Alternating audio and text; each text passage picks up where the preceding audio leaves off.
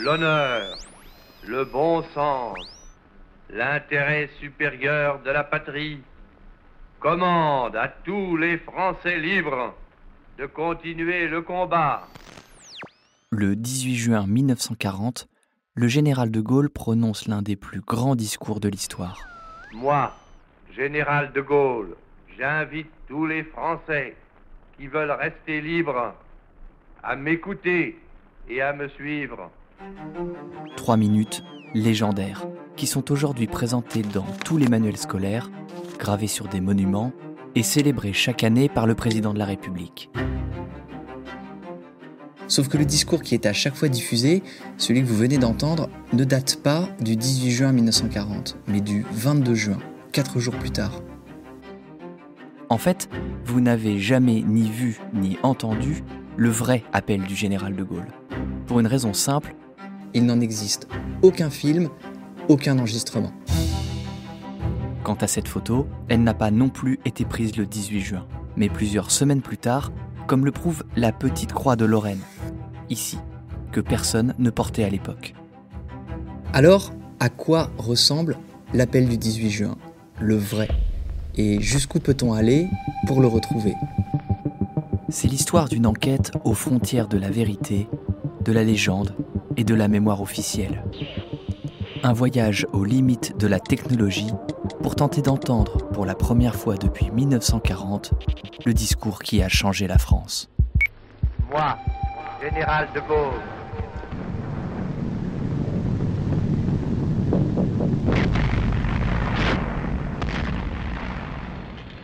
La France en juin mille neuf cent quarante, c'est un désastre. This was wrong. Les troupes allemandes ont passé la frontière, l'armée française est en déroute. Des millions de civils fuient le nord du pays. C'est l'exode. Le quatorze juin, les Allemands entrent dans Paris. Le dix-sept, à midi, le maréchal Pétain prend la parole. C'est le cœur serré que je vous dise aujourd'hui qu'il faut cesser le combat. Au même moment, des Français refusent de déposer les armes. Plusieurs milliers d'entre eux se sont réfugiés en Angleterre et préparent la suite. Parmi eux, un général de quarante-neuf ans, quasi inconnu du grand public, Charles de Gaulle. C'est là qu'intervient l'appel du dix-huit juin. Ce qu'il y a d'incroyable dans, dans cet appel, plus peut-être que son côté visionnaire, hein, c'est précisément sa rupture avec l'État français.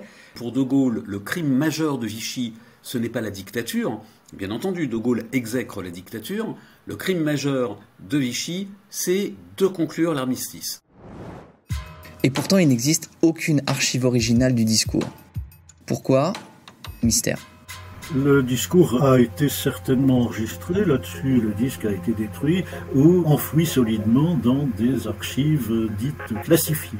Le lycée a oublié euh, de l'enregistrer. De Gaulle qui arrive, un inconnu à la B B C, qu'on dit c'est tout sauf un événement. C'est-à-dire que c'est le directeur adjoint qu'on envoie pour accueillir, ça lui casse plutôt les pieds parce qu'il part manger. Autant De Gaulle a le sentiment de vivre un moment historique, autant euh, pour les journalistes de la B B C, la chose n'est pas forcément euh, si évidente. Bref, depuis juin mille neuf cent quarante, personne n'a pu réentendre l'appel du général de Gaulle. C'est là qu'on a rencontré Axel et Frédéric. Bonjour. Ils participent au projet Voice Cloning, développé par les laboratoires de l'IRCAM et sa société technologique IRCAM Amplify. L'IRCAM, c'est l'un des plus grands centres de recherche en acoustique du monde. Nous avons développé un logiciel qui permet de transformer euh, la voix d'une personne euh, dans la voix d'une autre personne. Donc on change l'identité de la voix. Le modèle dont parle Axel permet de scanner une voix, puis de la reproduire ou de la modifier quasi à volonté. Aux États-Unis, des technologies similaires sont déjà utilisées, par exemple pour rajeunir le visage ou la voix d'acteurs de Star Wars ou d'Avatar. Ça pose beaucoup de questions éthiques, dont une assez évidente. Avons-nous le droit de faire parler des morts ? Côté juridique, la réponse est assez simple. quand on est mort, en fait, les droits qui sont associés euh, à l'identité euh, vocale euh, disparaissent. Mais pour Nadia Guerouaou, chercheuse en neurosciences, le plus important est ailleurs. C'est d'expliquer ce qui est euh, du domaine de la documentation et euh, ce qui est euh, du domaine de la liberté qui est prise par, euh, par les artistes. Pour notre projet, on s'est donc fixé une limite très claire. Ne faire dire à De Gaulle que ce qu'il a vraiment dit le dix-huit juin mille neuf cent quarante. Rien de plus. Pas de blagues, pas de propos inventés. En avant. Pour que la machine puisse travailler, les chercheurs nous ont demandé trois choses. trente minutes d'extrait audio du vrai De Gaulle. Vive la France! Le texte de l'appel du dix-huit juin et un comédien pour le prononcer. Le comédien, ça a été facile. On a proposé à l'acteur François Morel, qui a très vite répondu oui, trouvant la proposition insolite, donc intéressante. Trouver trente minutes audio du De Gaulle des années quarante, facile aussi. La B B C a souvent enregistré le général pendant la Seconde Guerre mondiale. Moi, général De Gaulle. Ne manquait plus que le texte exact du discours, mais là... Problème. La version du discours donnée par De Gaulle lui-même dans ses mémoires n'est pas la même que celle publiée dans la presse française le dix-neuf juin mille neuf cent quarante. Pas la même non plus que celle de la célèbre affiche. Qui croire ? Pour savoir ce que De Gaulle a vraiment dit le dix-huit juin mille neuf cent quarante, il nous fallait un document original, datant de ce jour-là. Une preuve irréfutable. Et cette preuve, on a fini par la trouver sur Internet.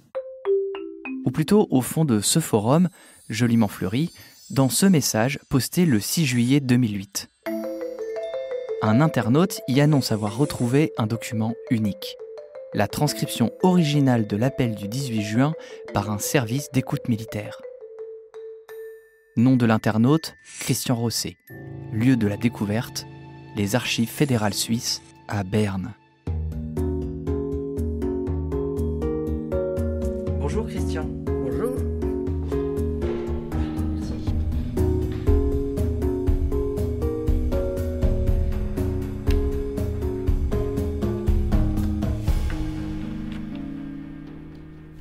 Voilà, il est là. Le bulletin du dix-neuf juin mille neuf cent quarante à six heures du matin, dans lequel on trouve les transcriptions des émissions radio de la nuit et à la page trois, la transcription de l'appel du général de Gaulle à vingt-deux heures sur la radio anglaise. Il est transcrit intégralement en allemand. Il y a un certain souci du détail. Le général de Gaulle a répété trois fois la même phrase et s'est indiqué « La France n'est pas seule » et entre parenthèses, le transcripteur a écrit « Cette phrase a été répétée trois fois ». Retour à Paris. Cette transcription suisse, on l'a traduite, comparée aux autres versions du discours, montrée à des historiens, bref, au terme de nos recherches, le texte le plus proche possible de l'appel du dix-huit juin, le voilà. La fabrication du clone vocal du général de Gaulle pouvait commencer. Première étape, faire répéter à l'acteur François Morel une vingtaine de minutes de discours du général de Gaulle. Donc en fait, j'écoute et j'essaie de reproduire aussitôt. Voilà. Sans imiter, euh, euh, c'est en fait coller au, au rythme. rythme. Et si De Gaulle euh, parle un peu bas ou s'envole, respectez ça. Hop. Je vous le relance. Ouais. La France avec nous. Étape deux. C'est bien. Faire jouer à l'acteur le texte de l'appel du dix-huit juin. Pas besoin d'imiter De Gaulle, il faut juste respecter le rythme un peu solennel des années quarante. Moi, général de Gaulle, actuellement à Londres, j'invite les officiers et les soldats français à se mettre en rapport avec moi. Le reste se passe ben voilà. Dans la machine. D'un côté, elle analyse comment le général de Gaulle prononce les mots. Elle fait pareil pour l'acteur François Morel et compare tout ça à des centaines d'autres voix déjà analysées. Objectif, définir ce qui est spécifique à chacune de ces deux voix-là, leur identité. Dernière étape, la machine vient habiller la voix de l'acteur avec l'identité vocale de Charles de Gaulle. Nous y sommes. Pour la première fois depuis le dix-huit juin mille neuf cent quarante, la voix et les mots d'un homme, un général de quarante-neuf ans, qui appelle la France à poursuivre le combat. Au milieu des ténèbres, l'appel. Le gouvernement français a demandé à l'ennemi à quelles conditions honorables un cessez-le-feu était possible. Il a déclaré que si ces conditions étaient contraires à l'honneur, la dignité et l'indépendance de la France, la lutte devait continuer. Certes, nous avons été, nous sommes submergés par la force mécanique, terrestre et aérienne de l'ennemi. Infiniment plus que leur nombre, ce sont les chars, les avions, la tactique des Allemands qui nous font reculer. Ce sont les chars, les avions, la tactique des Allemands qui ont surpris nos chefs. Mais le dernier mot est-il dit? L'espérance doit-elle disparaître? La défaite est-elle définitive? Non. Croyez-moi, moi qui vous parle en connaissance de cause, et vous dis que rien n'est perdu pour la France. Les mêmes moyens qui nous ont vaincus peuvent faire venir un jour la victoire. Car la France n'est pas seule. Elle n'est pas seule. Elle n'est pas seule. Elle peut faire bloc avec l'Empire britannique qui tient la mer et continue la lutte. Elle peut, comme l'Angleterre, utiliser sans limite l'immense industrie des États-Unis. Cette guerre n'est pas limitée au territoire de notre malheureux pays. Cette guerre n'est pas tranchée par la bataille de France. Cette guerre est une guerre mondiale.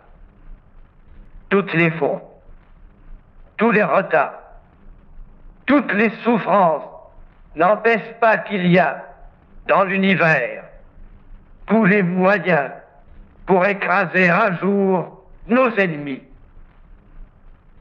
Foudroyés aujourd'hui par la force mécanique, nous pourrons vaincre dans l'avenir par une force mécanique supérieure.